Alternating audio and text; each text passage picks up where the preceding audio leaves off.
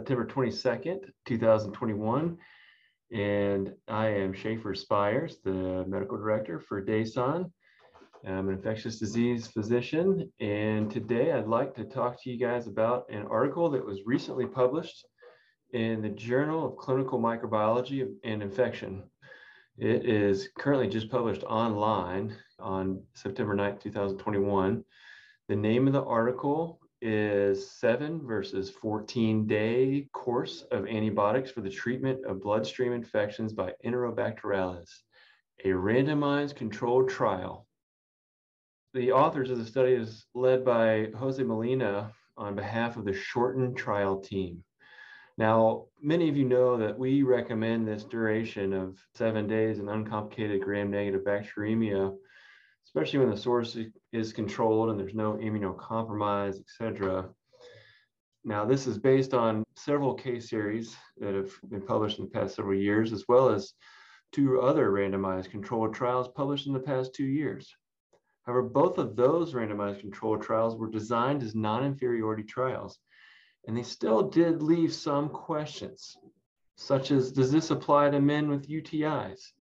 Or what about immunocompromised patients? Or what about prostatitis? Thus, there are still further reasons for other randomized controlled trials. In order to more accurately balance the theoretical benefits of shortening antibiotic treatments, meaning reduced antibiotic adverse effects, superinfections like C. diff, thrush, versus potentially allowing for a worse outcome, this group out of Spain conducted this open label, multi center, randomized controlled trial in the years of 2014 through 2016. Now, whenever I look at any particular article or study that's potentially practice changing or that could potentially have an impact on my practice, I first want to look at who were the participants. Can I, do they, does this study group look like my patients, the patients that I treat?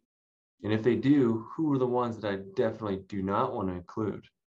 So let's go there. So these patients were all adult, 18 and over. They were inpatient and they all had gram-negative bacteremia or essentially uh, glucose fermenting gram-negative bacteremia such as E. coli, Klebsiella, but he excluded those like Pseudomonas or Acinetobacter, for example. They also excluded uh, pregnant patients, those with an uncontrolled source of infection, or that they weren't able to control the source within 24 hours, those who were on chemotherapy and had neutropenia. So chemotherapy in itself was not an exclusion, but those who had neutropenia, HIV was not an exclusion, for instance. Uh, and so they excluded several other, I mean, they included other immunosuppressed patients. They did exclude uh, bloodstream infections that require prolonged treatment. Uh, well, from from sources that require prolonged treatment, like osteomyelitis, prostatitis. Um, they excluded polymicrobial bacteremias. They excluded those who also expected to die within 48 hours of randomization. They they did exclude those who carb, who had carbapenemase resistant enterobacterales, and this is not necessarily just because we think that someone with CRE needs to be treated with longer, but it's because those who were treated with CRE probably did not get adequate empiric coverage for randomization. So it kind of complicates the analysis. They did include those with cephalosporin resistant uh. Now, patients were randomized once the species of bacteremia was identified. This is typically within 20, I'm sorry, 48 to 72 hours of their presentation.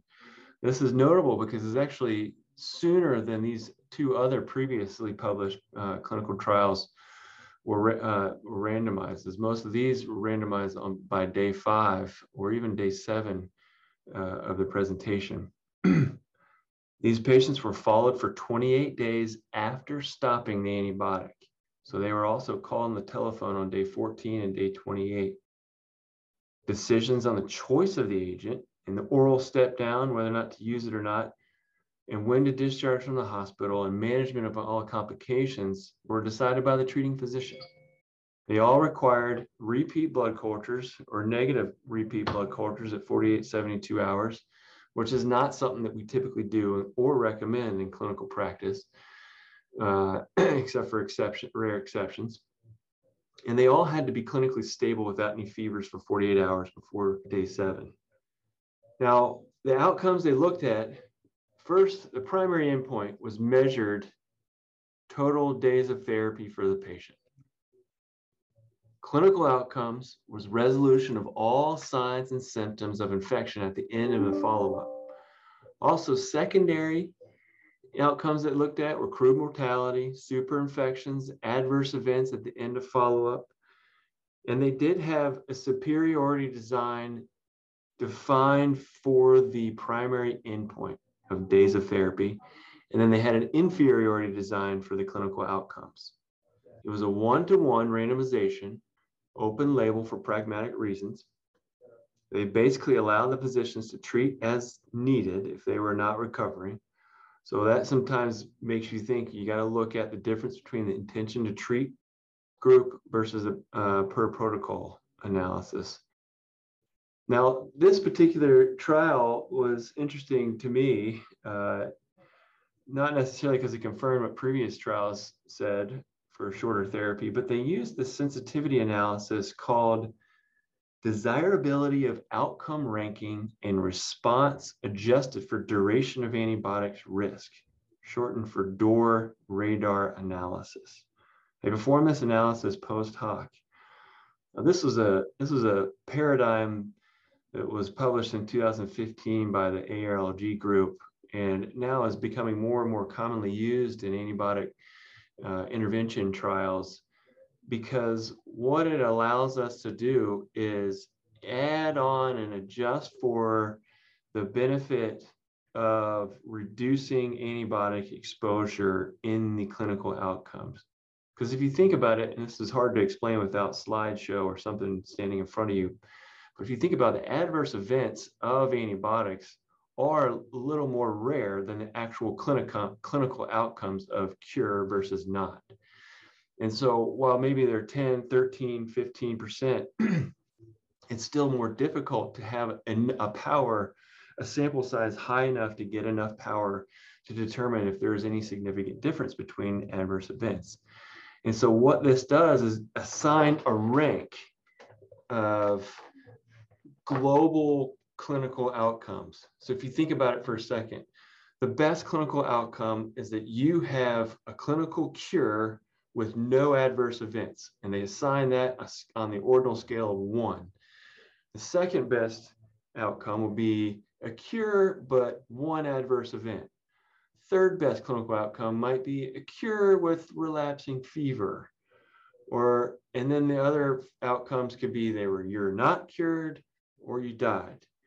And so there's not, there's things that are better than just a cure.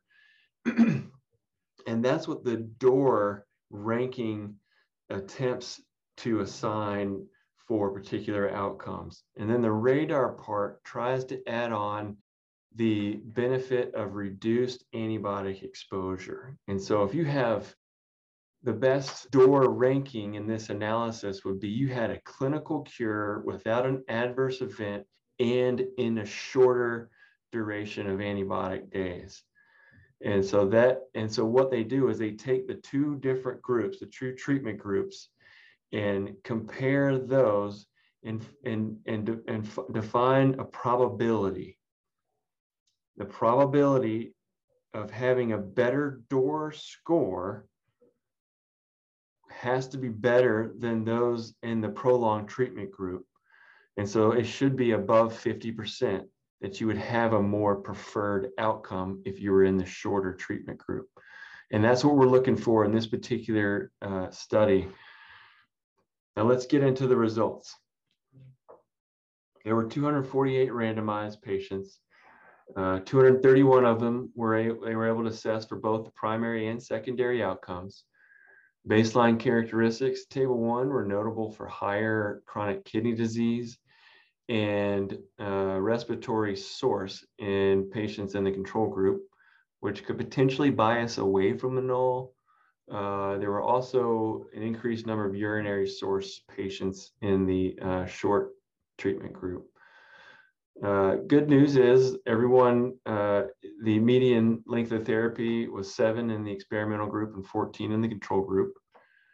Now, for the non-inferiority uh, analysis results, there were no differences in mortality, relapse of bloodstream infection, or fever or drug-related adverse events.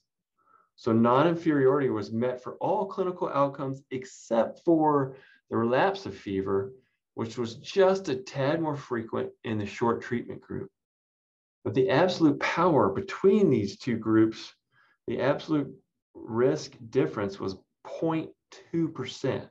And so it's just a small number so that the confidence interval intervals were wide enough and crossed that 10%, 10% non-inferiority margin. So they just barely uh, were unmet. Now, when they were looking at the for the superiority, they used the door radar analysis, and it showed that patients receiving the seven-day course had a 77.7% more probability to achieve better global clinical results, which is considering altogether clinical cure, adverse events, mortality, and antibiotic exposure.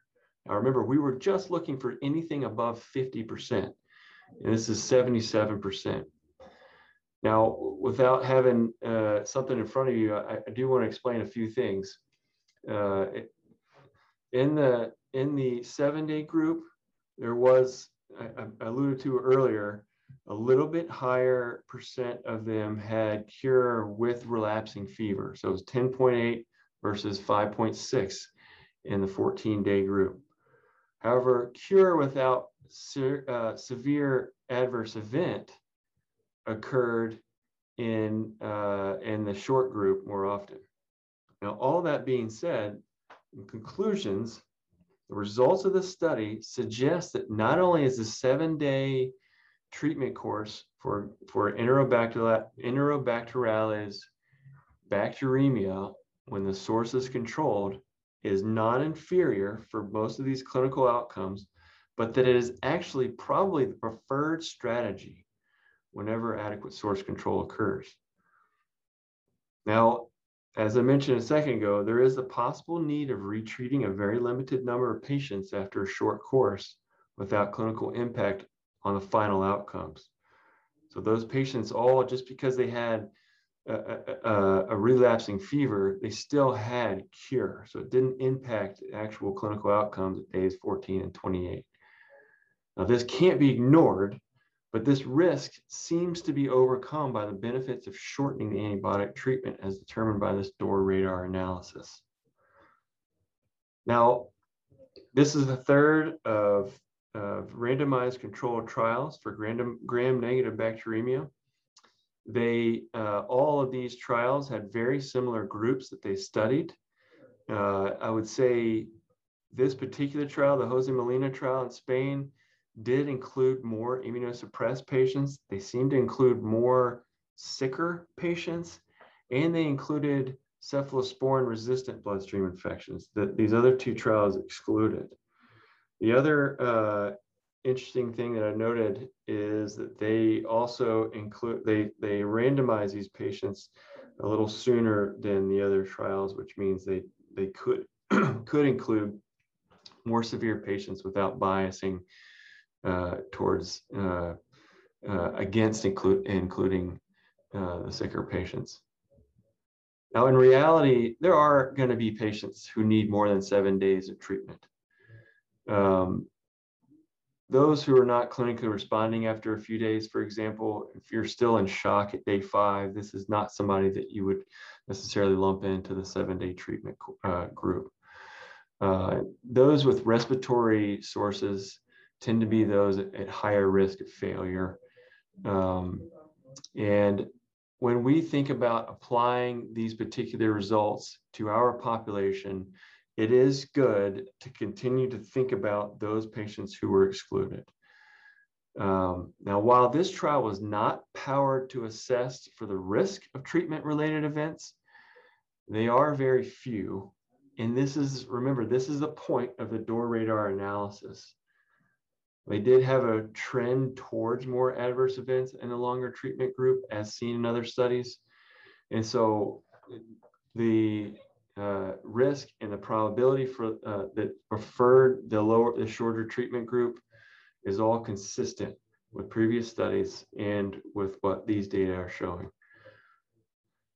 Now, uh, going forth, I think it's reasonable to think that the standard for most patients will be seven day treatment for gram negatives.